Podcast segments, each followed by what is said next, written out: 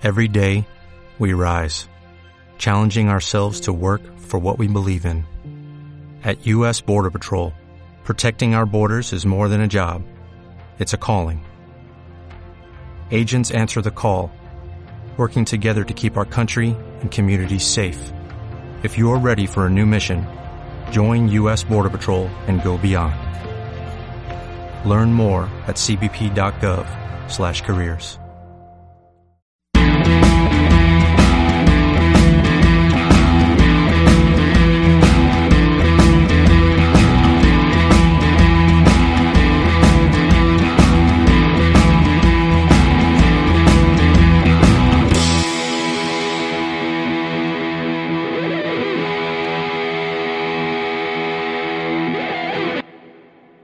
Hola a todos, bienvenidos a un nuevo episodio de Al Pie del Cañón. Mi nombre es Fernando Romero y paso a presentarles a quienes me acompañan. Santi Bosá, ¿qué tal todo?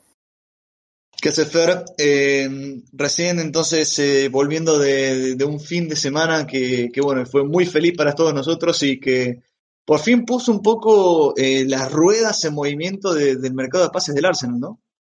Sí, sí, sí, por fin tuvimos un par de novedades, más allá de lo que hemos ya tenido en cuanto a eh, el ya eh, famoso Team Aquinola y, y, lo que es la noticia de William. Eh, y además también, obviamente, con el título frente a Liverpool por Community Shield. También nos acompaña Juan Sever. ¿Qué tal, Juanse? ¿Cómo están? La verdad, muy contento por lo visto el fin de semana, muy contento por cómo se está dando todo y con muchas ganas de hablar hoy en el, en el programa. La verdad que tenemos muchas cosas, así que eh, looking forward to lo que se viene.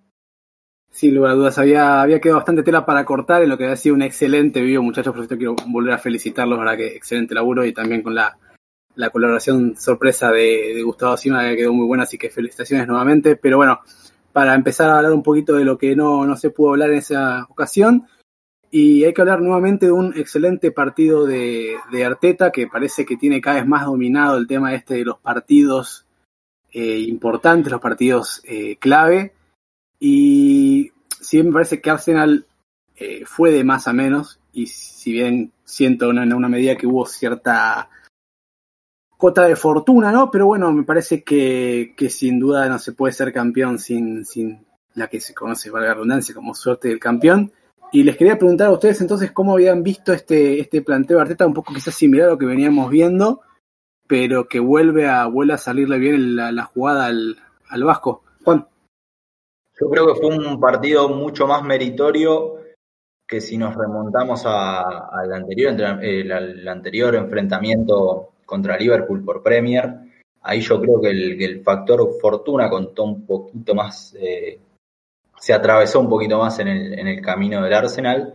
Sobre todo el primer tiempo fue muy completo, de, de muy buen nivel, más allá del golazo de Aguamellán, que bueno, se hizo viral como, como, digamos, los grandes goles del fin de semana, que suelen ser no solo por la definición del gabonés, sino por cómo fue iniciado desde el fondo, eh, ya prácticamente una, una marca de lo que es lo aceitada que está esa salida de abajo, que bueno, ante muchos detractores de la salida de, de abajo, que dicen que es arriesgada y, y qué sé yo, eh, cada vez el fútbol moderno, más allá de, esta singular acción, eh, demuestra que, bueno, los ataques muchas veces se construyen desde abajo y no importa el estilo que adoptes, es una herramienta muy útil y muy cada vez más utilizada a nivel global.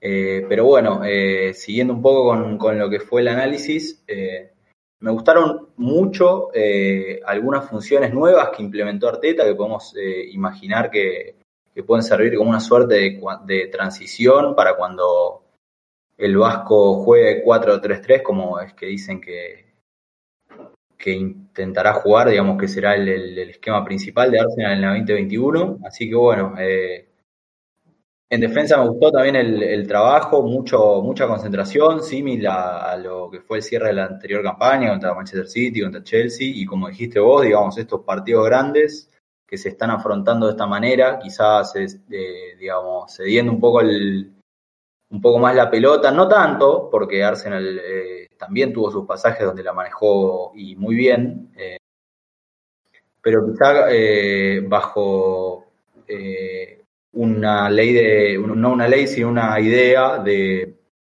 ocupar espacios, ocupar los espacios que deja el rival. Así que bueno, eh, un progreso importante que deja a uno con ganas de ver más, ¿no? De, que llegue ya el inicio de la Premier, más allá de que falta mucho mercado y todavía faltan varios días para que empiece la liga. Sí, coincido totalmente y me, me, con lo que decías eh, de, en cuanto al, plan de, ocupar las posiciones eh, definidas dentro de la cancha, ¿no? Creo que ahí se ve bastante la influencia en Arteta de, sobre todo de Pep Guardiola en cuanto bueno al, típico juego de posición, juego posicional de Guardiola en el que el jugador tiene que marcar eh, muy bien su, lugar en la cancha y la rotación siempre se da a partir de, los movimientos de los compañeros, pero creo que, creo que se ve muy claro eso en cuanto a lo que hace la tarea de, de Kieran Tierney y de Maitland Niles por la izquierda, en la que claramente ese paso a la línea de tres, de, de cuatro, digamos, en el fondo, cuando Arsenal ataca se ve bien marcado, pero yo la verdad que no estoy tan de acuerdo en que vayamos a, ver un esquema muy... que haya una transición muy marcada a la, línea de cuatro al fondo, eh, por lo menos en, la prontedad, digamos, porque me parece que hay una cuestión bastante...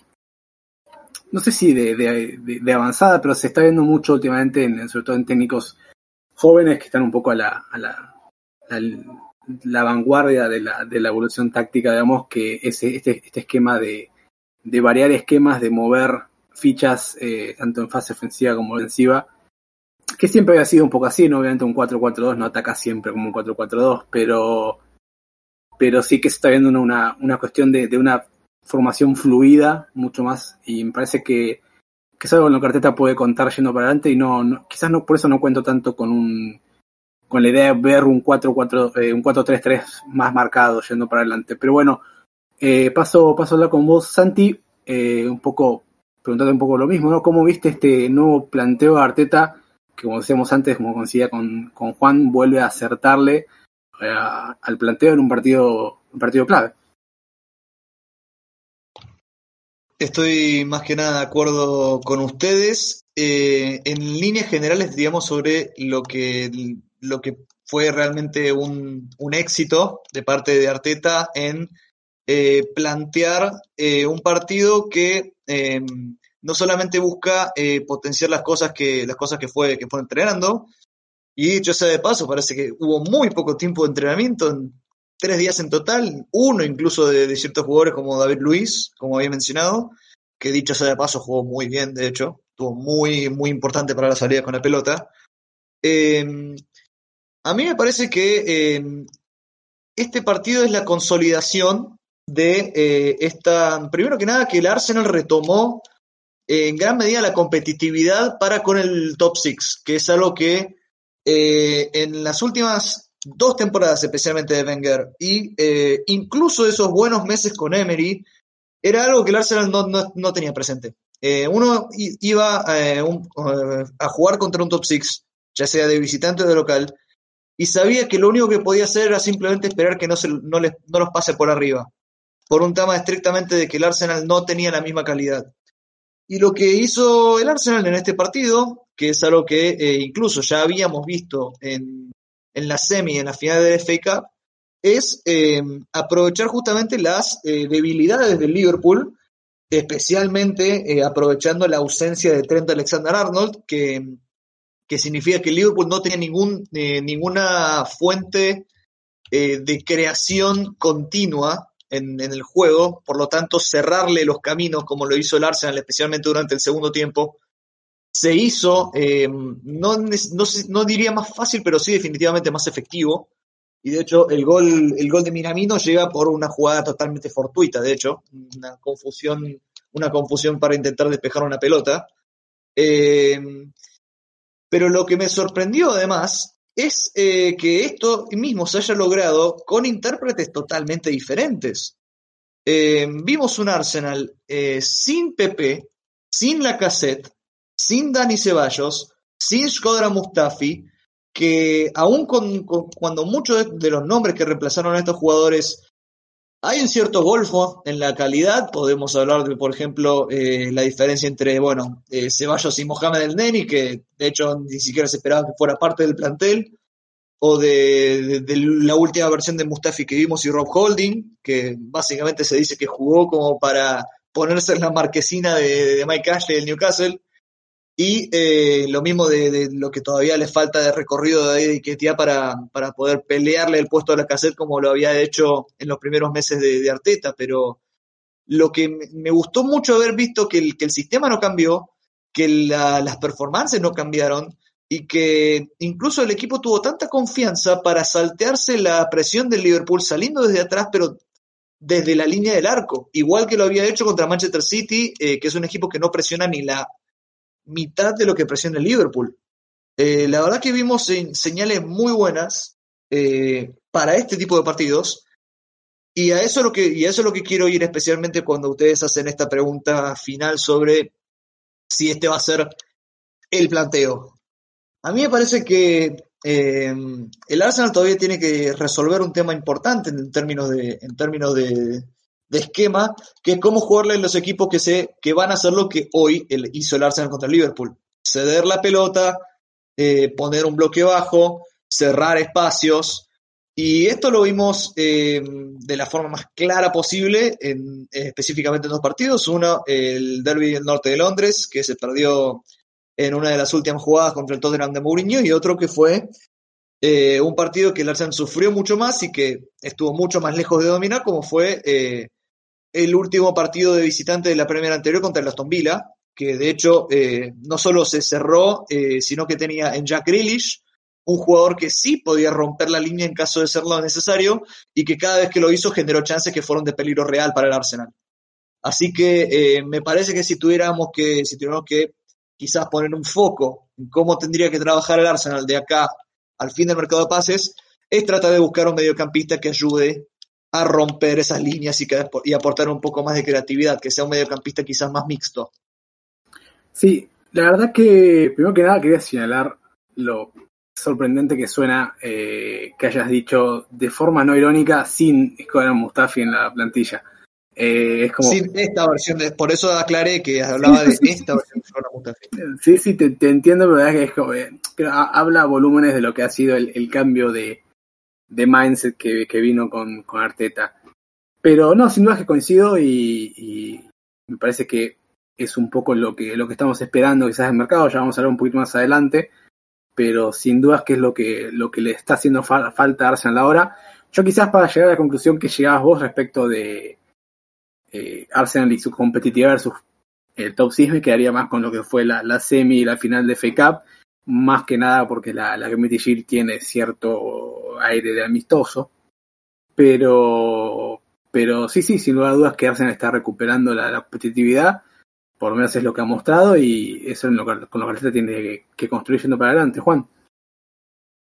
Sí, yo, mirá, eh, como decís vos, quizá la, la Community Shield eh, se toma de una manera como más eh, experimental en general, pero sorprende la seriedad, a ver, la seriedad bien entendida, ¿no? Digo, no, no ningún, ningún equipo se toma, ningún partido de un equipo profesional se afronta como si fuéramos nosotros a jugar un domingo un intercountry, ¿no? Obviamente. Pero um, Arsenal se propuso demostrar esta competitividad de la que ustedes hablan. Arteta, eh, inclusive con, con esto que dijo Santi de los la menor cantidad de días de entrenamiento, evidentemente eh, inoculó un mensaje de decir, mira, vamos a demostrarles a esto que no le ganamos de pedo el otro día, eh, o sea, el otro día hace unos par de meses. Eh, vamos, a, vamos a volver a vamos a volver a ejecutar un planteamiento como, como el que demostramos que podemos ejecutar y lo hizo bien. Quiero eh, destacar algunas cosas, prometo que voy a ser lo más conciso posible. Arsenal consiguió saltear la presión intensa de Liverpool eh, y además generarle problemas a la propia salida de, los Reds. Porque, por ejemplo, hay una, hay una chance muy clara de, de que se, digamos, que se genera a partir de una, de una complicación de Liverpool generada por Arsenal. Digo, no solamente fue el manejo de la pelota, sino fue, eh, digamos, la gestión de las contrapresiones cuando, cuando Liverpool intentaba salir jugando. Y otra cosa que me gustó mucho, ya, lleno, ya yendo al, plano defensivo, además del nivel de concentración que, persistió eh, con respecto a, Chelsea, a Manchester City, al propio Liverpool en el segundo tiempo, eh, cuando el Liverpool pudo saltar la presión del Arsenal, no pudo entrar nunca por adentro, salvo cuando después Klopp corrigió y, y Minamino generó algunos, eh, algunos eh, algunas grietas por adentro, ahí Salah empezó a entrar un poco más en juego, pero digo, Firmino influyó muy poco, que es el, futbolista que quizá le da más de comer a sus compañeros. Liverpool lateralizó siempre, fue en general por la izquierda, y Holding tuvo un buen partido. Eh, el plan de Arteta de cerrar los pasillos interiores fue casi perfecto durante el primer tiempo. Después parte del segundo tiempo, es lógico, digo, Liverpool es Liverpool, jugás contra el campeón de la Premier, tuviste menos días de preparación, ellos tienen variantes, digo, entraron Minamino y Keita y pasó Fabinho de central y, y aún así no tuvieron tantas ocasiones claras, porque hay un tiro de Firmino al lado del palo el gol de Minamino, que es, una carambola, aunque entran. Eh, y las salidas de Emi Martínez para, para bloquear eh, el, ángulo, digamos, de, tiro de, de N'Golo Kanté, que fueron impecables. Sí, sí. de otra, Mané. Otra actuación sólida del bloque, digamos. Vos podés destacar a cualquiera, podés destacar al arquero, como podés destacar a los, a los stoppers.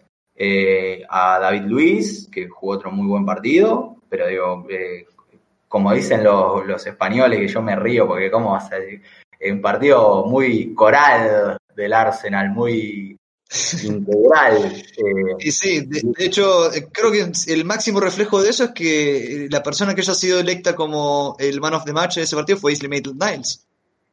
Exacto, porque fue un poco más el que, el, que demostró todo eso, ¿no? Por la cantidad de campo que cubrió, tanto en defensa como en ataque.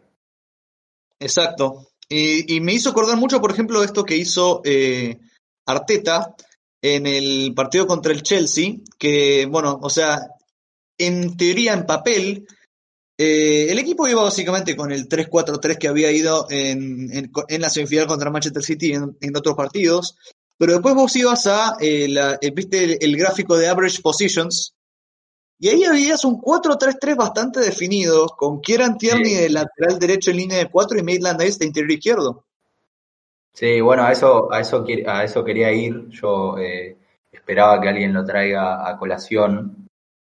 Y, bueno, eh, por ahí dándole un poco más de, ¿cómo se dice esto? Por ahí eh, concretizando el, mensaje de lo que insinuó Fer antes, de esto de no va a ser un 3-4-3, no va a ser un 4-3-3, eh, digamos, no, va a haber rigidez, sino que va a haber un, esquema más flexible.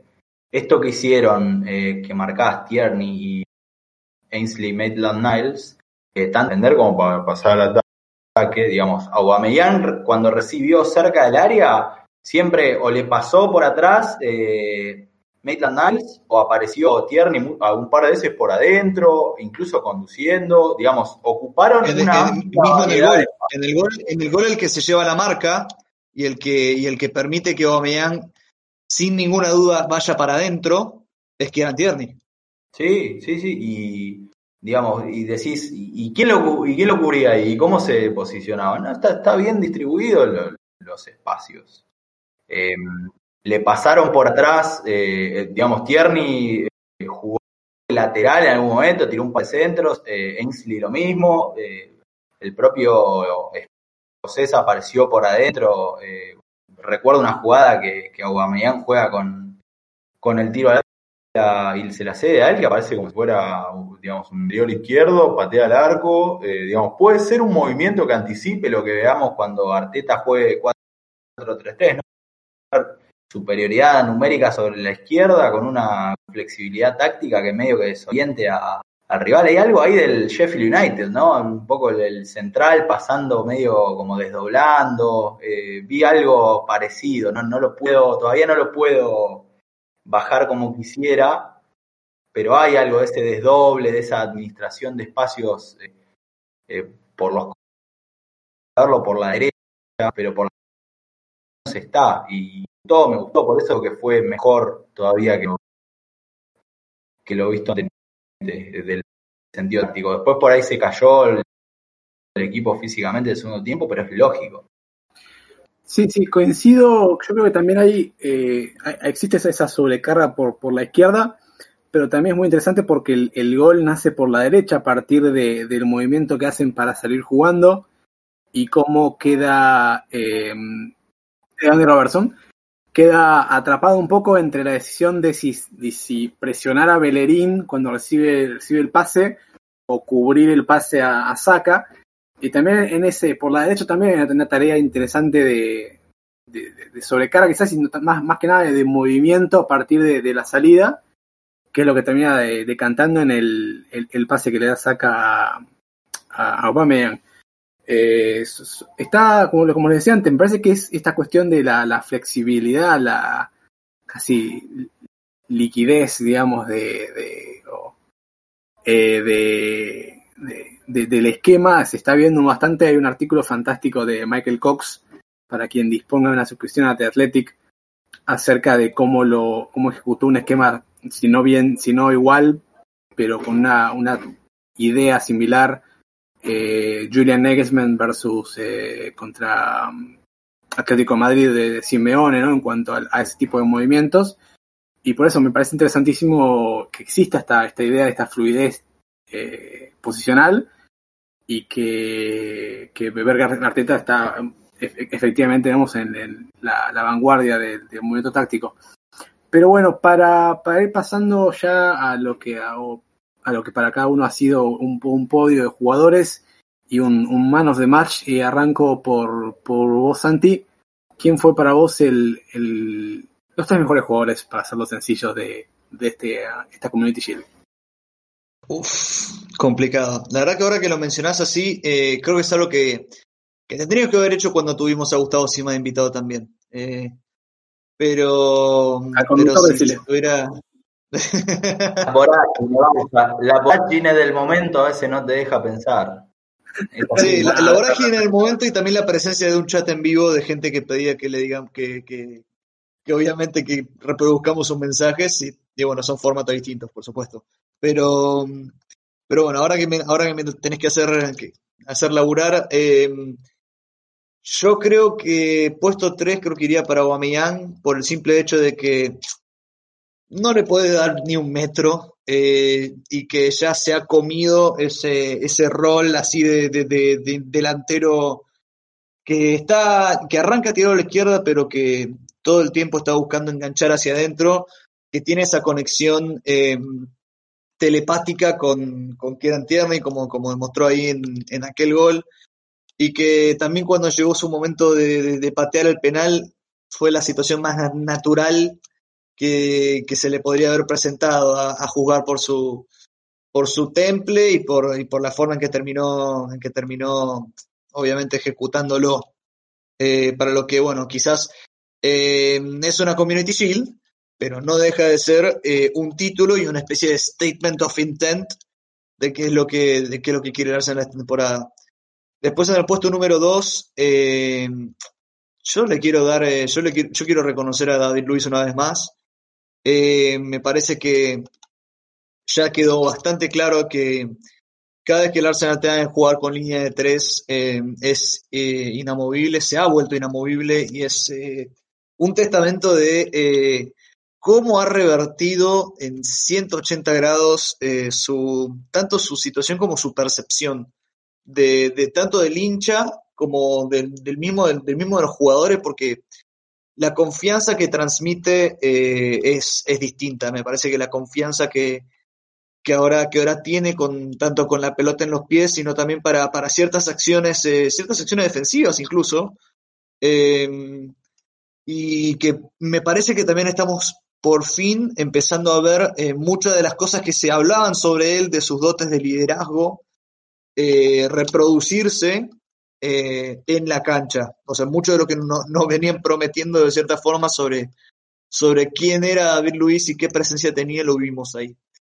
Y creo que puesto número uno, eh, con todo respeto a Maitland Niles, que, que, yo creo que no lo tiene mal ganado, su, su the match, pero yo se lo voy a dar a Emi Martínez porque realmente eh, hay, hay, que, hay que recordar que al momento de que empiece este partido, toda la especulación eh, giraba en torno tanto a, bueno, a los dos, tanto a Maitland Niles como a Martínez, porque eran los dos jugadores que tenían más posibilidades de, de, salir más allá incluso de, la apreciación que tiene, que tiene Arteta hacia ellos y que jamás se puso en duda. Eh, tenían todas las, todas las cartas para salir más que nada porque eran los jugadores con, que tenían incluso vínculos eh, concretos con ciertos equipos. Eh, en el caso de, de, Martínez sonaba mucho para, para Leeds y para Aston Villa. En el caso de Maitland Niles, eh, Arsenal rechazó una oferta de 15 millones de, del Wolverhampton. Pero el partido que hizo Martínez, eh, no solamente eh, de, de, las excelentes intervenciones que tuvo que hacer eh, en el segundo tiempo, más que nada, cuando hizo falta, hizo, hizo necesaria su presencia en esa salida frente a, frente a Sadio Mané y en, y en las intervenciones que viene teniendo, también para, pero también la, la, confianza que transmiten los defensores, eh, el manejo que tienen los pies, que me parece que si Arteta va a continuar eh, usando este método de, saltar la presión saliendo, saliendo con la pelota en los pies, me parece que va a ser fundamental, absolutamente fundamental, y que básicamente a partir del partido que hizo, eh, mató toda la, toda, toda la especulación que se tenía sobre su futuro de la noche a la mañana. De hecho, eh, se está hablando incluso de una posible renovación de contrato. Ese es el, ese es el nivel que tuvo la, la performance de, de, Martínez para cambiar de parecer a, a, toda la cúpula, digamos, del Arsenal sobre qué hacer con su futuro y qué hacer con su posible competencia con Bernd Leno. No quiere decir quizá que eh, Leno no vuelva al equipo. Yo creo que en algún momento va a tener que volver porque no hay que olvidarlo que son, ha sido uno de los mejores jugadores. Incluso si tampoco vería con malos ojos que se venda Leno.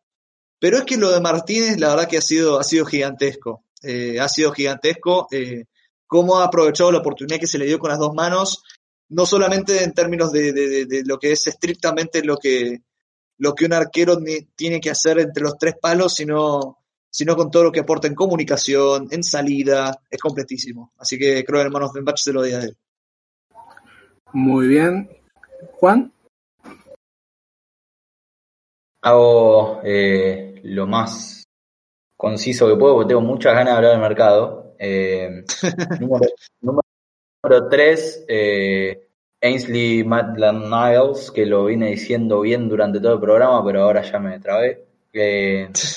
Representó el espíritu del equipo, la actuación, digamos, encarnó un poco la, la, actuación colectiva de Arsenal con su despliegue, pero también con su, con su concentración y con, con digamos, eh, lo aplicado que fue tanto defensiva como ofensivamente, eh, cerrando, metiendo, llegando al ataque, desdoblando, llevándose marcas, eh, un montón de, tareas bien realizadas.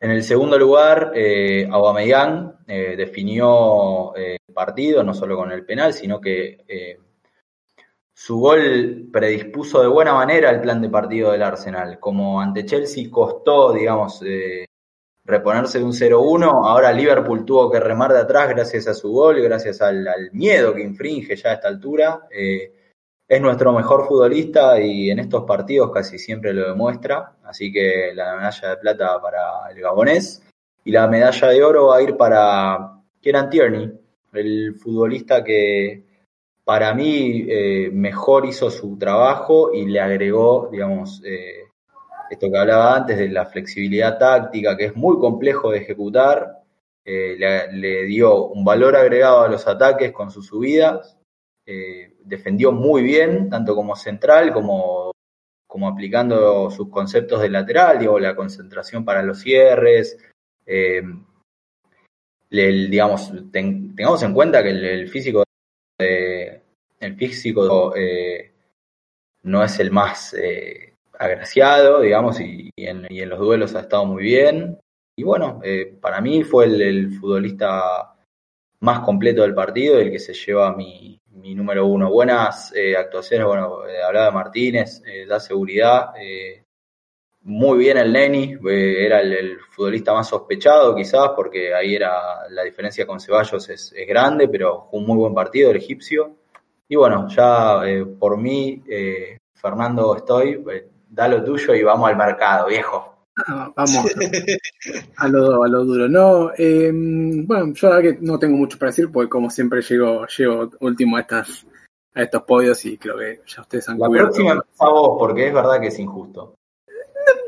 No, sé si me preocupa, me- en general coincido. eh, y en este, salvo la última vez que tuve un poco creativo para acordarme jugadores de la plantilla, eh, pero esta vez me parece que, son, son varios, son poquitos los que uno puede destacar.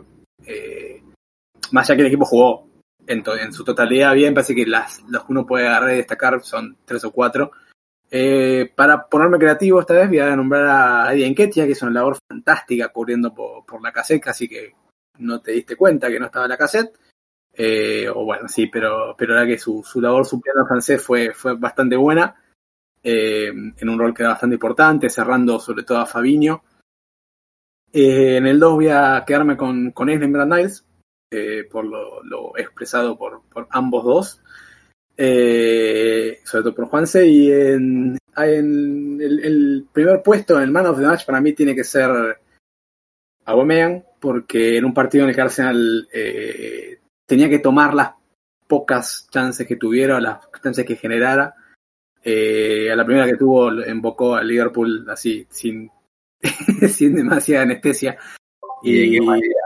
y de qué manera, y me parece que es lo que es un poco eh, algo ya dicho, pero me parece que tiene un delantero que, que liquida al rival a la primera que tiene, eh, que no necesita una exageración de chances para convertir, eh, con esa letalidad me parece que vale su, peso en oro y esperemos que prontamente se lo digamos a modo de, contrato. Pero mí es el hermano de match simplemente porque la primera que tuvo la mandó al sobre.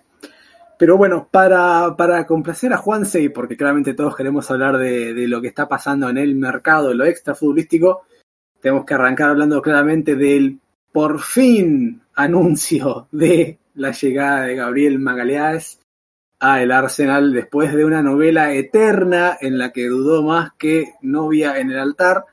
Eh, llega por fin el brasileño, el central brasileño del Arsenal. Y te pregunto y arranco por vos, Juanse, que estás con muchas ganas de arrancar. ¿Llega a pasar titular?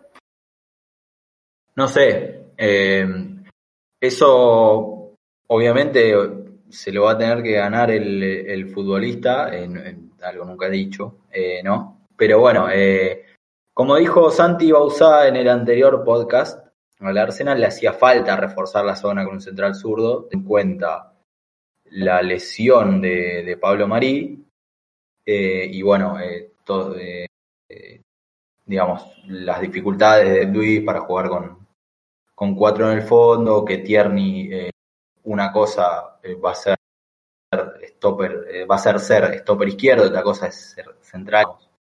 Un montón de, de cuestiones.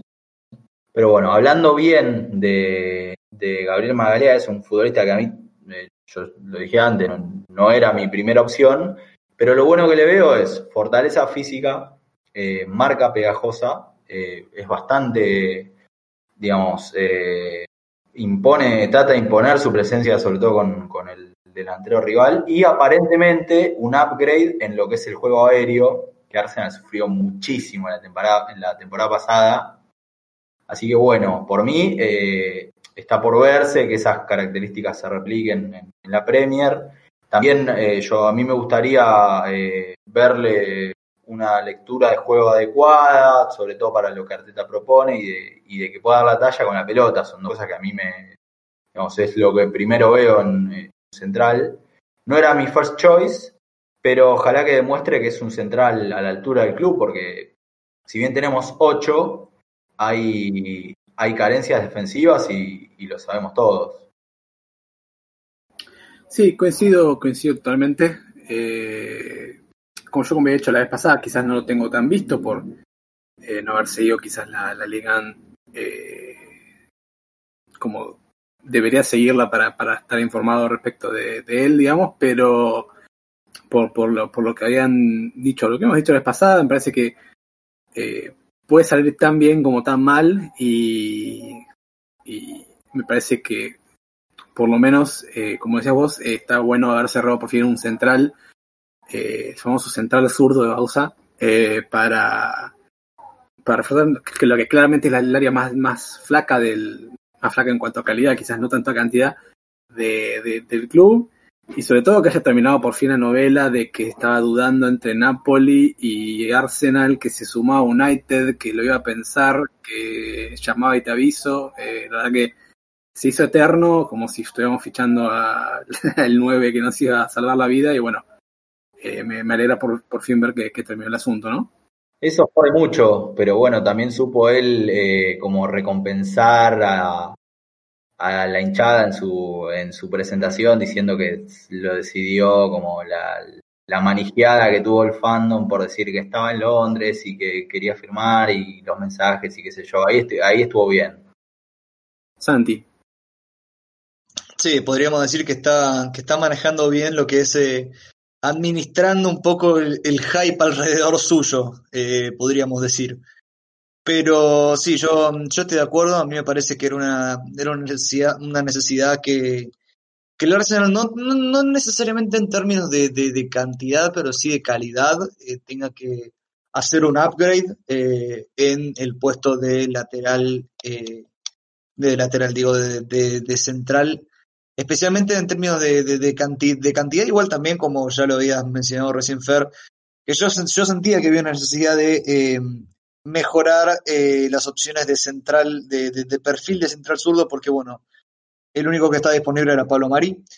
Eh, pero me parece que si algo eh, ya quedó determinado a partir de, de, completar este acuerdo de una vez por todas, es que eh, a mí me parece que las, los esfuerzos del Arsenal a partir de ahora tienen que estar totalmente enfocados en vender en sacarse de encima muchos jugadores que eh, francamente no, no están a la altura, que no, no, no, no son eh, jugadores de calidad de, de, un equipo que quiere, que quiere entrar en la Champions de una vez por todas.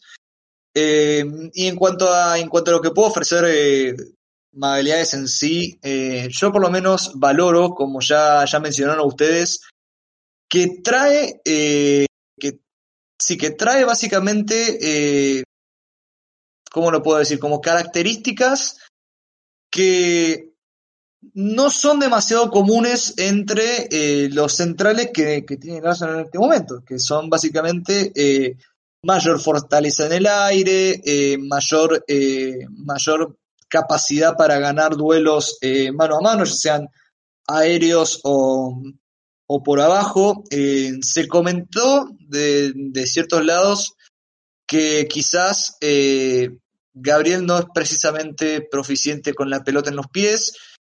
Bueno, no, en realidad sí, que sí es proficiente con la pelota en los pies, pero que por otro lado ha sido víctima de varios lapsus cuando, cuando, tiene que, cuando tiene que estar acomodado para la marca.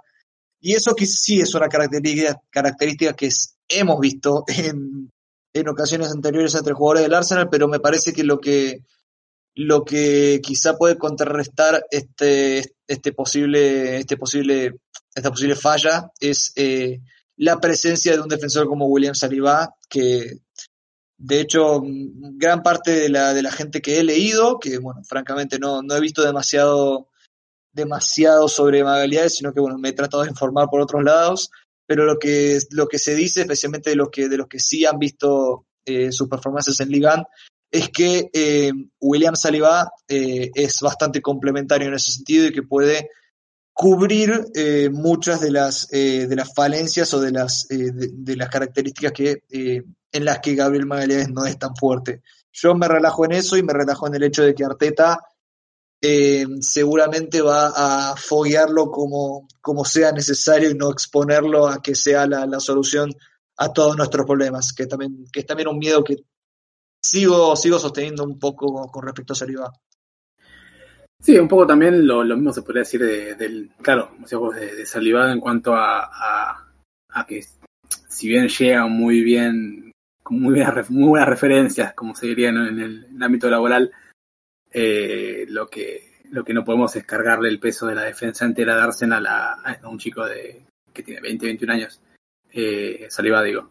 Entonces, eh, en ese sentido, es, es otro aspecto de, de la, la diferencia que ha hecho Arteta en, en cuanto a su llegada al Arsenal, que no me canso de dejar de rescatarlo porque fui uno de los que más se opuso a su llegada, entonces me parece que me toca decir, bueno, todo lo bien que está haciendo en ese sentido, es increíble la, la calma que le genera a uno, ¿no?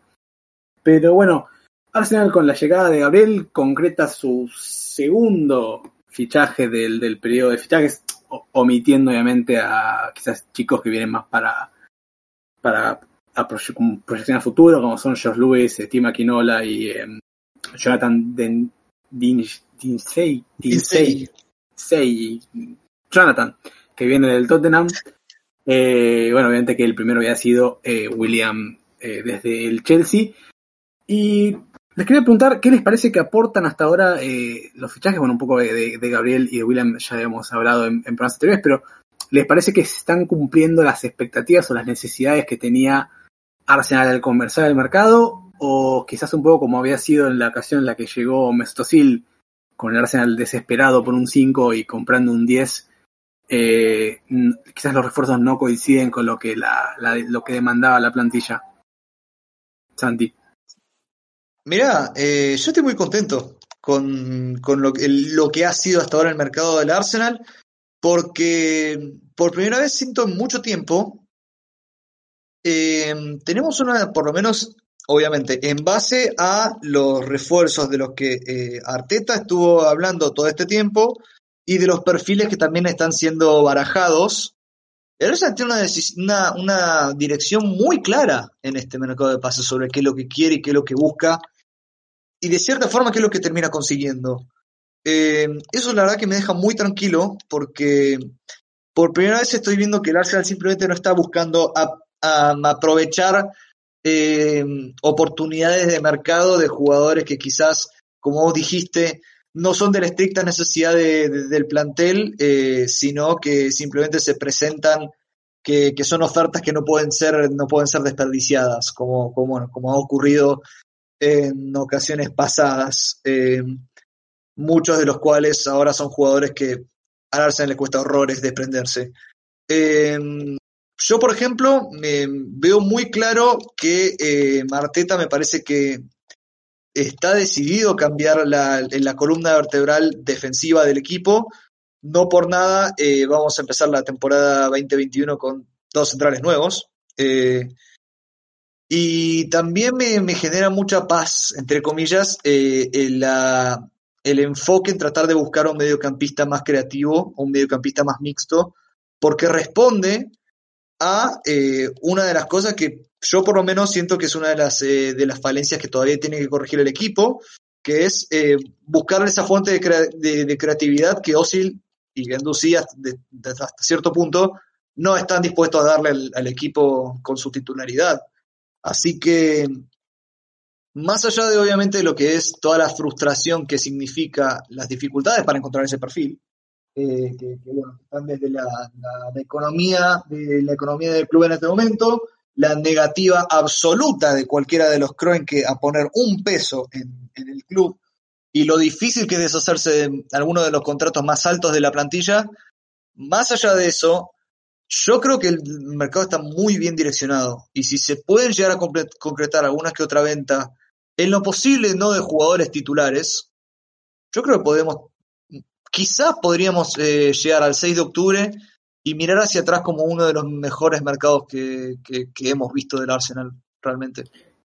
Sí, te recuerdo que el, mercado anterior, el mercado de verano europeo 2019 lo, lo, denominamos el mercado de nuestras vidas la temporada pasada, así que en ese sentido se ve, sería eh, superado. Pero yo la verdad que no, quizás William en su momento no me, incluso ahora, más allá de que, como dije el podcast pasado, eh, al bueno, William vendría a ser como el David Luis de este mercado. Eh, sí, yo creo que al contar con la aprobación de, de, de, Arteta se me pasaron todos los miedos, pero, pero incluso en este momento pensándolo quizás desde, desde lo frío, es el que más ruido me hace. Gabriel creo que es un fichaje que claramente todos reclamábamos, un central zurdo, ¿no? Un central de, categoría que viniera sobre todo con, promesa más allá de, de, categoría porque habíamos pasado ya por el fichaje de David Luis, que con sus más y sus menos aún así ya venía con 30 plus años, digamos. Socrates, que en su momento fue un, parche, así lo está demostrando ahora, me parecía que era necesario, necesario venir, eh, traer un, un central. Pero no sé cómo, cómo lo ves vos, Juan. ¿Está Arsenal cumpliendo los pasos necesarios este mercado? Viene bien por ahora. Yo no estoy tan seguro de que Arteta empiece con los dos centrales nuevos, eh, sobre todo por, por, el factor David Luiz, eh, en quien confía mucho. Sí, tengo muchísimas expectativas en, William Saliba. La verdad es que eh, me costó tanto encontrar partidos del Sanetín. ¿Vos podés creer que Vieron que estuvo lesionado entre el principio de la temporada anterior y en un momento tipo entre enero y, la pandemia más o menos, tuvo otra lesión, la del, metatarsiano creo. Bueno, eh, sí, sí, no pude encontrar, encontraba partidos del San Etienne de toda la, de toda la etapa donde no jugó y no, no podía encontrar un partido. No, me quería morir. En fin, pero bueno, eh, lo estuve viendo mucho, le tengo mucha fe y creo que va a ser el, gran upgrade en, la defensa, más allá de que sea chico. Eh, más que Gabriel, pero bueno, eh, empezando por ahí, ¿no? yo creo que William le trae, como dije antes en el anterior podcast, la experiencia y y algunas características eh, que Arsenal necesita, digo, sacando a Guamellán, eh, Arsenal hizo pocos goles eh, con respecto a lo que se espera de Arsenal en la temporada anterior. Y William no lo va a tener fácil desde el principio porque se va a tener que insertar, pero yo lo veo ganándose un lugar y siendo importante. Recordemos, repito, lo que nos costó encontrar gol en la 19-20 y William, a ver, no es un tipo de 20 goles por año pero sí de generar entre 15 y 20 goles por año con sus asistencias, su gran pegada eh, y también sacando, eh, digamos, ayudando a, los otros delanteros a, hacer más goles. Sobre todo uno espera que la caseta aumente sus, sus números, que, que Aubameyang los mantenga y yo repito, a William eh, físicamente le queda cuerda todavía. Y, y bueno, también estoy muy entusiasmado con que todavía no es oficial, pero se habla ya prácticamente de, una, de un arreglo por, por otro préstamo de Ceballos. Muy, muy, muy importante que, que Dani Ceballos vuelva al Arsenal, me parece casi fundamental. Eh, terminó de gran manera la temporada, siendo uno de los mejores intérpretes dentro de lo que quería Arteta. Y para mí es uno de los jugadores que mejor, eh, digamos, eh, que mejor puede darle un, crecimiento a lo que es el equipo, eh, arreglando esto de lo que, de lo que Arsenal adeudó, ¿no? Eh, generar más contra equipos que se le cierran, digamos, ya no solamente pienso en Dani Ceballos como el dueño de la pelota en salida, sino siendo importante para encontrar a nuestros jugadores más adelantados con más frecuencia. O sea, lo veo creciendo a él para el equipo. Eh, en líneas generales creo que vamos bien.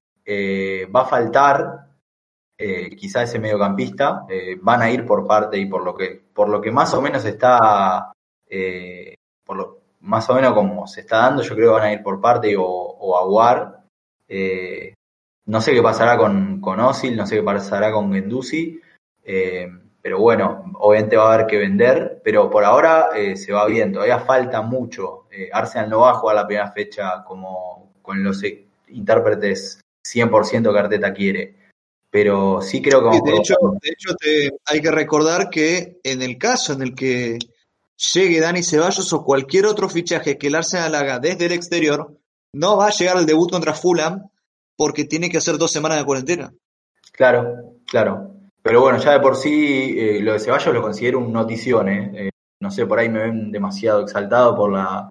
Pero la realidad es que a mí me parece fundamental. O sea, Sí. Tener que totalmente... un mediocampista en esa función y que hasta que se adapte, más lo de la cuarentena que decís, más eso, eh, yo siento que Ceballos llega, hace la cuarentena, eh, se pone a entrenar, se pone un poquito en ritmo y ya, ya vuelve a, digamos, a ser lo que fue en el final de la temporada anterior. Ya veo que lo recontra mufo, ¿no? Pero eh, me parece que es la sensación que me da. Lesión para ocho meses, primer partido. pero nada, no, eh, coincido totalmente, me parece que la llegada, el regreso en realidad, la llegada de, de Dani Ceballos era fundamental. Más allá de que considero que aún así habría que ir a buscar un centrocampista, eh, que lo vamos a hablar un cachito más adelante, pero me parece que sin el retorno de Ceballos pasaba de ser un habría que ir a buscar un, centrocampista, hay que ir a buscar un centrocampista. Y me parece que, que, esta nueva sesión, la verdad que no sé en qué términos va a ser, me encantaría que haya una maldita opción de compra de una fucking vez. Parece que no. Parece que no, pero quizás se traspapelas, no sé. Eh, el, el, Real Madrid y las máquinas de fax no son generalmente lo más confiable. pero... igualmente, igualmente hay que tener en cuenta, hay que tener en cuenta que eh, mientras Zinedine Zidane siga eh, a cargo del Real Madrid, Dani Ceballos no va a tener ni una más mínima chance de entrar en el primer equipo. Así que yo creo que si cuando pase el año que viene, si es que Ceballos mantiene la forma que venía demostrando, la importancia que venía demostrando en el equipo en estas últimas semanas, yo creo que Real Madrid va a hacer lo posible para venderlo. Y si es, si es el Arsenal, eh, y probablemente prefiere el Arsenal. Eh, sí, por lo que sabemos, de tuvo dos o tres ofertas de sesión, además del Arsenal, y la, la, la respuesta de Ceballos fue que si era sesión, era el Arsenal o nada. Pero bueno, también existe la posibilidad de que meta un temporadón, la rompa y aparezca un PSG de la nada y se lo lleve. Eh, si, está Madrid dispuesto a vender, por eso preferiría que haya una opción para directamente, si le rompe, gatillarlo y chao. Pero bueno, no, no se me cumplen los sueños con el Arsenal generalmente. Ah, yo creo que también Ceballos, el Madrid sabe lo que tiene entre manos con Ceballos, digo, eh, no es un jugador de clase mundial, pero es un muy buen jugador que en cualquier otro equipo sería titular. Eh, casi cualquier otro equipo, te digo. O sea, del top 10 en 5 sería titular. Tipo, no sé, en Barcelona sería titular Dani Ceballos. Está bien que este Barcelona medio roto, medio, medio empobrecido, digo, pero en clubes top eh, de las 5 ligas, eh, en varios sería titular. Sí, sí, sí, coincido, por eso me gustaría tenerlo un poquito no más. No lo van a regalar ni loco y, y bueno, Arsenal debería, eh, no sé, si lo quiere fitar a futuro como ser como una ingeniería financiera como para tener esa plata para, para saber que lo puede, que está en condiciones de comprarlo. Sobre todo porque Ceballos se lo ve comprometido, el otro día estaba festejando como loco, eh, digamos, podría haberse desentendido tranquilamente. Estoy, estoy contento por eso también, ¿no? Porque se lo ve con ganas de volver, no es que, ah, qué paja, te volver a darse. sí, sí, No, el, el efecto Arteta toca todas las hay que hablar en serio igual del efecto del efecto Arteta, ¿eh? porque no es el primer jugador al cual y bueno, algo sí, porque no es el primer jugador del cual sabemos o nos, nos enteramos que tenía más de una oferta, eh, además de la que le proponía el Arsenal, que probablemente ni siquiera el Arsenal le presentaba la oferta eh, con mayor ganancia eh, o con, bueno, más, lucrativa, pero que aún así lo han, lo han podido convencer al jugador siendo el Arsenal un equipo que hace eh, exactamente, bueno, más de tres años que no juega la Champions League, de sumarse a un proyecto competitivo, de un proyecto eh, con, con, ambición. Estamos hablando de jugadores como eh, Martinelli, jugadores como Saka, jugadores como probablemente Aubameyang, jugadores como Gabriel y jugadores como, bueno, en este caso Dani Ceballos, que tenían más de una oferta en, en carpeta y que la rechazaron para seguir en el Arsenal o para, o para seguir o para incorporarse al Arsenal es fuerte realmente. Sí, sí, eh, sin lugar a dudas que lo que está haciendo Arteta promete y me parece que, que es algo que Arsenal necesitaba hace bastante, hace un montón de tiempo, pero un montón de tiempo, te digo, es más, te digo cuando, creo que el primer partido que el Tottenham de Pochettino le gana al Arsenal, todavía estaba Wenger, debatiéndolo con, con un gran amigo, le digo que, decía yo que me parecía que más allá de, de lo que había pasado en el partido, al Arsenal le había ganado un proyecto más fresco, un proyecto que, prometía, un proyecto que venía en ascenso, y que Arsenal estaba en el mejor de los casos manteniéndose agarrado de, la soga. Y está bueno ver que, bueno, que de manera supimos generar con Arteta un proyecto eh, similar en el que, en el que tenemos este, este pool, este magnetismo de, de que claramente Arsenal está, pero no bufarla, en una trayectoria ascendente y eso el jugador lo, tiene, un, tiene un magnetismo, le, le atrae a un jugador sumarse a un proyecto en el que va a poder construir yendo para adelante. El caso más claro que se me ocurre es Van Dijk al Liverpool. Eh, y me parece que eso, eso vale, vale muchísimo. Está buenísimo, está buenísimo, digamos, porque Arteta no solo lo hace porque es un, digamos, eh, es un técnico joven y, porque puede llegar a, saber qué fibras tocar, sino porque tiene, tiene el respaldo de, digamos, demostrar adentro de la cancha que su equipo está en crecimiento. Entonces, eh, eso a cualquier jugador lo, entusiasma. Más allá de que, digamos, hemos traído jugadores por el badge, por tipo porque es Arsenal, eh, también está empezando a seducirles el proyecto. Sí, sí, es, me parece que es así, es, como decía antes, me parece súper valioso. Pero bueno, más allá de lo que, lo que se viene y la gente que hemos estado sumando, eh, Arsenal no es propiedad de un jeque, no, es, no está financiado por un pequeño paisito, entonces necesita vender para, para justamente incorporar jugadores que, que la pena el proyecto y de esta manera es justamente vendiendo jugadores. Y tengo que preguntarles quiénes les, parece que están para generar ese dinero, porque bueno, eh, la verdad es que Arsenal tiene una serie de jugadores que podría vender y una serie de jugadores que puede vender y los casos que se solapan, que se sobreponen, no son la gran mayoría. Eh, como decía Santi un poquito antes, habíamos rechazado una oferta por 15 millones por NC Metal Niles que en un momento parecía estar con pie y medio fuera de Arsenal y que bueno, a partir un poco de esta gran performance y de Arteta recuperando un poco la, la fe en él, finalmente parece que se quedaría, lo mismo pasó un poco con Martínez, eh, increíblemente con Mustafi, entonces, ¿quiénes son los jugadores que Arsenal les parece a ustedes podría decir, bueno, es una ficha que tiene valor, pero que a la vez puedo darme el lujo de, de sacrificarla para apostar a lo distinto. Y arranco, arranco por vos, Juan. Bueno, eh, más o menos eh, traté de dividirlo en, tres grupos de jugadores. Los jugadores que, los jugadores que digamos, de los que el equipo se tiene que desprender eh, y que digamos ya han perdido o han quedado atrás en la consideración de, de Arteta. El primero que se me ocurre Socrates, eh, cuya marcha es la que está más cerca, creo que está bastante cerca de, salir a Napoli por unos 4.5 millones de euros, eh, lo cual eh, no nos deja tanta ganancia, pero sí nos, nos saca encima un sueldo importante. Creo que la que más cerraba para hacerse rápido.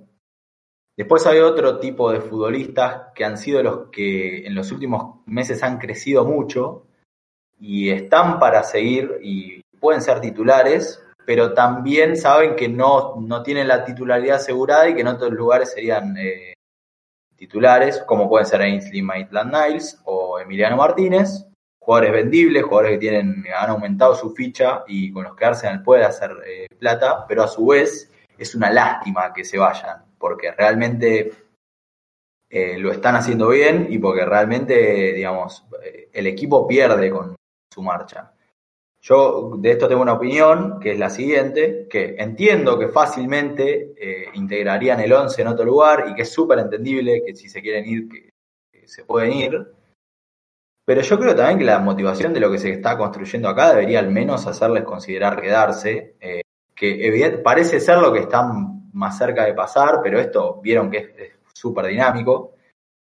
Eh, y bueno, acá lo puedo meter a, a Bellerín también, que yo, eh, en mi opinión, digo, si es un futbolista que tiene una ficha más alta y, lo busca un club eh, que puede poner plata, como es PSG, yo creo que si lo paga bien PSG, yo eh, lo sacrificaría, entre comillas, porque creo que hay un buen respaldo suyo, creo que haría que automáticamente Maitland Niles decida quedarse y bueno, creo que, es reemplazable de alguna forma con Cedric, con, el chico eh, recién nombrado. Eh, y bueno, el tercer grupo es eh, jugadores con los que yo contaría sí o sí, que pueden salir, pero yo los contaría sí o sí. El, primero es la cassette.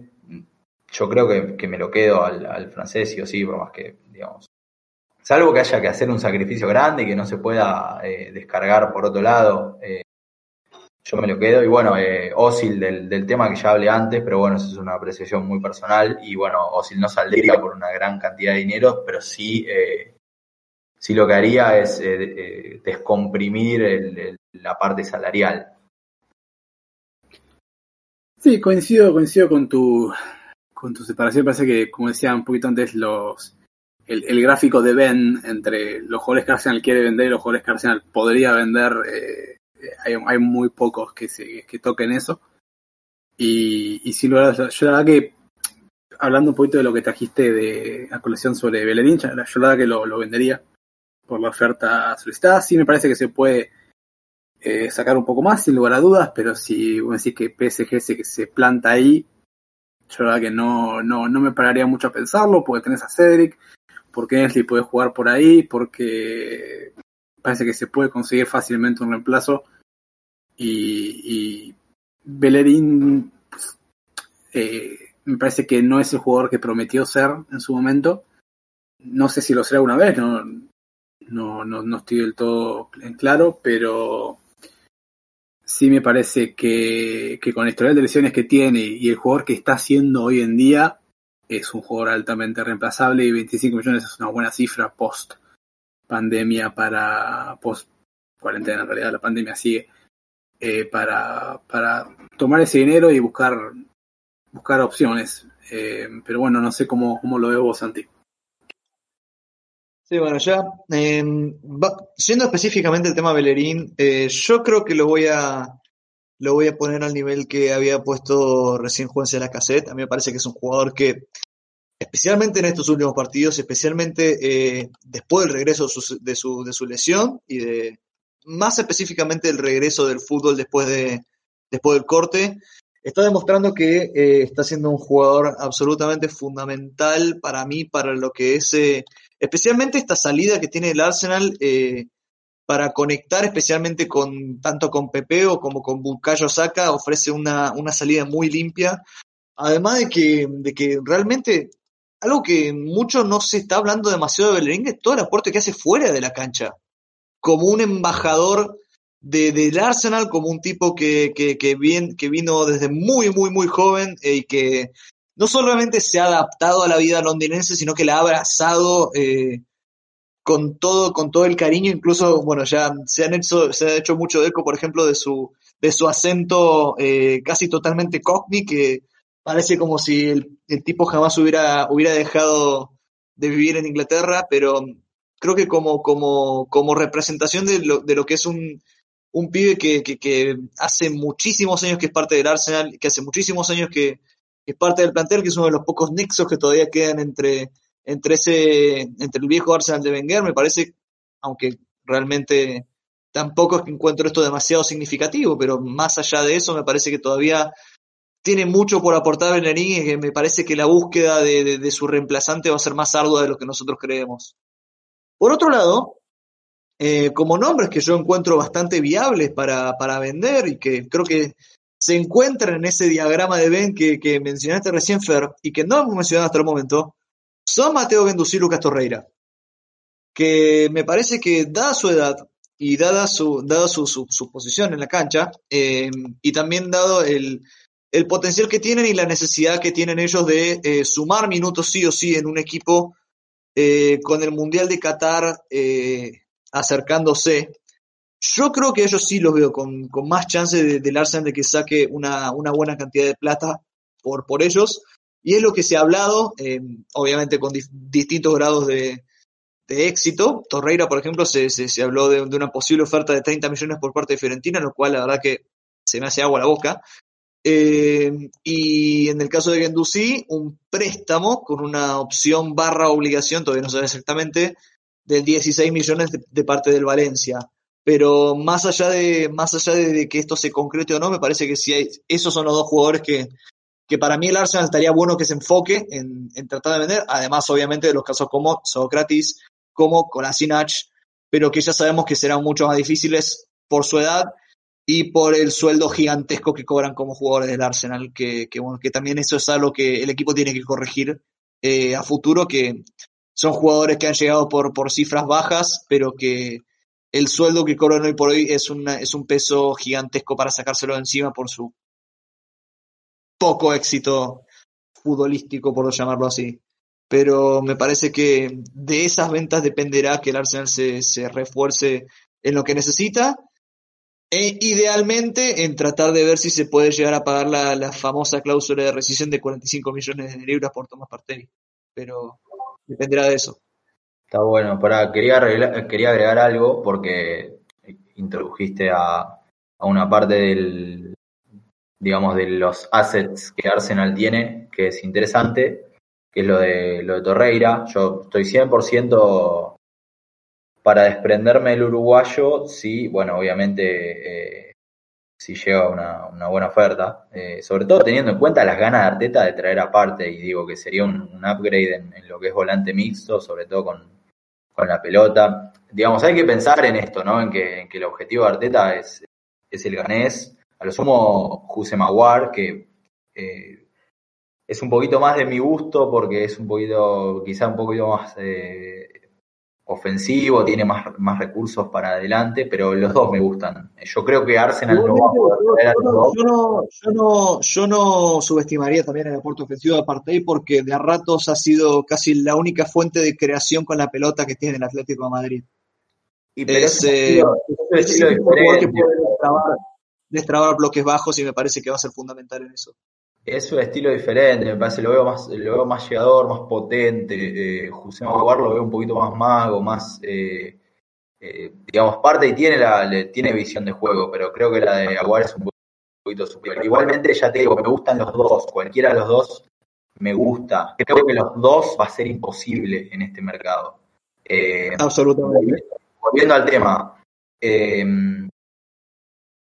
tenemos lo de Torreira, hay que pasar con Menduzzi por el tema del clean slate, ¿no? De que dijo Arteta, de, que todos arrancan de cero. Pero si se queda Genduzzi, yo prefiero que, digamos, prefiero entre los dos que se quede Genduzzi, eh, sin ninguna duda. Eh, me, desharía, entre comillas, de, Torreira, sobre todo también por lo que dijiste. Además, dicen que nunca se adaptó a vivir en Londres, en fin. Otro tema que, para cerrar, eh, el tema fuentes posibles de dinero, de los centrales que hay, ocho, eh, queda desprenderse, ya yo cuento a, Sócrates como desprendido, o sea, para mí es cuestión de días. Eh, sí, es cuestión de que, de que, de que se oficialice lo de Koulibaly en Manchester City.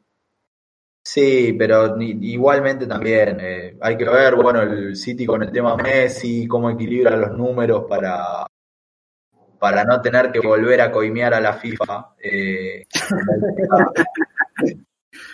algo, algo me dice que eso no va a ser el problema que creemos que puede llegar a ser. Eh, yo creo que Chambers tiene todos los números, será difícil por, por su lesión, pero creo que queda ahí. Y el mismo Rofolli que no mencionamos que eh, tiene todos los números para ir a préstamo en Newcastle. Bueno, eso sí, también se gana un lugar de prescindible, sobre todo con el arribo de, Gabriel. Y otro cuya situación está en, ahí, Mustafi y Kolasinac. Yo creo que, por Mustafi se puede sacar algo, sobre todo teniendo en cuenta su cierre de temporada. Y bueno, lo de Kolasinac hay que ver cómo, cómo arreglar una salida para, para el balcánico. Eh, también teniendo en cuenta que hay que reemplazar a, eh, es una posición a, reemplazar quizá de, manera inteligente. Yo no, no usaría a Saka como, como, como la opción 2 eh, pero es algo personal. Eh, y bueno, ahí creo que, que, cerramos, ¿no? Son varios jugadores, son varias las alternativas. Creo que equilibrando un poco sin, sin desprenderse de todos porque sería, sería un error, porque eh, le quitas equilibrio al plantel, pero sí arreglando buenas salidas, sobre todo para, para tener la plata para los objetivos de mercado que quedan, creo que Arsenal eh, necesita sí o sí una buena gestión. Eh, va por buen camino, pero vamos a ver cómo termina esto. Todavía que un mes, un mes y moneditas. Sí, la verdad es que escuchándolos me, me despertó una tremenda tristeza lo que, lo que terminó siendo la carrera de, Lucas Torreira en Arsenal, ¿no? Creo que un jugador que cuando llegó fue muy celebrado porque creo que era un puesto en el que veníamos de, eones y eones de er, eras eh, glaciales de, pedir un 5 y cuando llegó creo que era lo que todos lo que todos queríamos, pero es increíble cómo se desarmó en cuestión de dos temporadas su, presencia en Londres, verdad. Eh, coincido con, con Juan en que si hay que, si que vender a uno, vendería claramente al uruguayo, porque, bueno, primero que nada, porque la, oferta que se menciona es, por más dinero y, porque uno, entiende que más allá de que tenga eh, gas en el, cerebro, eh, hay, más jugo para sacarle a, a Mateo Benduzzi, pero mm, yo la verdad que si tuviera que desprenderme de ambos lo haría sin pestañear y si me prometes que viene Tomás Partey en el medio también. Pero, pero no sé, la verdad que me, me, sugirió ese, ese, ese, sentimiento de cuando lo, cuando lo mencionó Santi casi que me he olvidado de que Torreira era un jugador de Arsenal, la verdad que es, impresionante qué tan fácil. No, en serio, qué, fácil se desdibujó de la, de la plantilla, de la presencia, cuando la verdad que había sido uno de los fichajes más celebrados y creo que de, de esa primera, esos primeros seis meses bueno de Emery, de los mejorcitos. No pensaba, bueno, por fin tenemos un jugador de este corte, pero no, no fue realmente lo que, lo que esperábamos y me, me sorprendió. Pero bueno. Cosas ahí, creo que su eh, se lesionó en algún momento medio desafortunado, después nunca pudo terminar de tener ritmo. Eh, un par de cosas que cambiaron contra el uruguayo, que no es para nada mal futbolista, es, es bastante bueno. Tiene que mejorar un poco eh, con la pelota, pero en cuanto al, contagiar, al ímpetu, al, al, a lo que es eh, la, recuperación, en un equipo eh, intenso, digamos, y él estando bien, yo creo que, puede encajar. Hay que ver, hay que ver qué pasa también. Quizás se queda y termina siendo importante. Esto, digamos, esto cambia mucho. Hay que hay que tener en cuenta eso, ¿no? No somos gurúes ni nada por el estilo, pero hoy por hoy eh, está más afuera que adentro el uruguayo por, por varias cosas.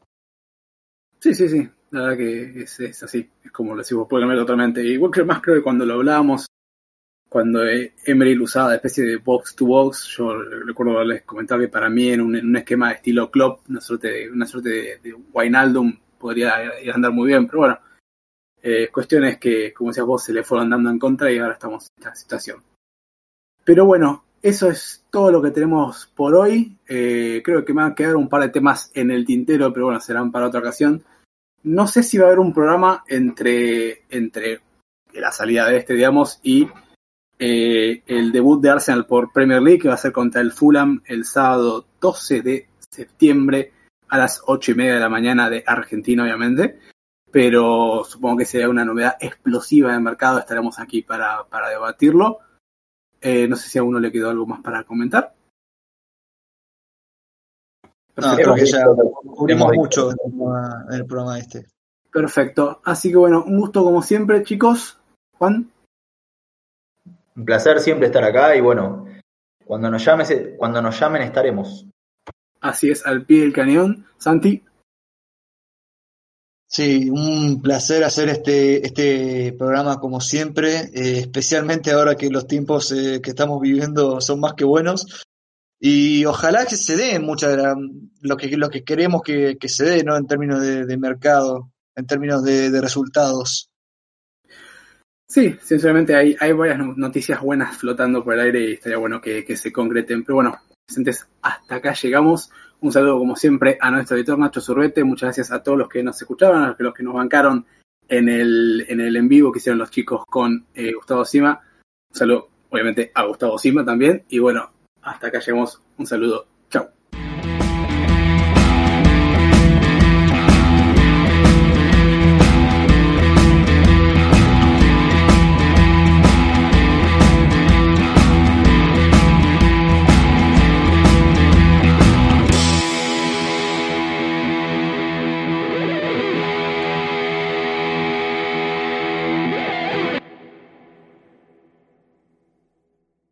This program is auto-destroying in five, four, three, one.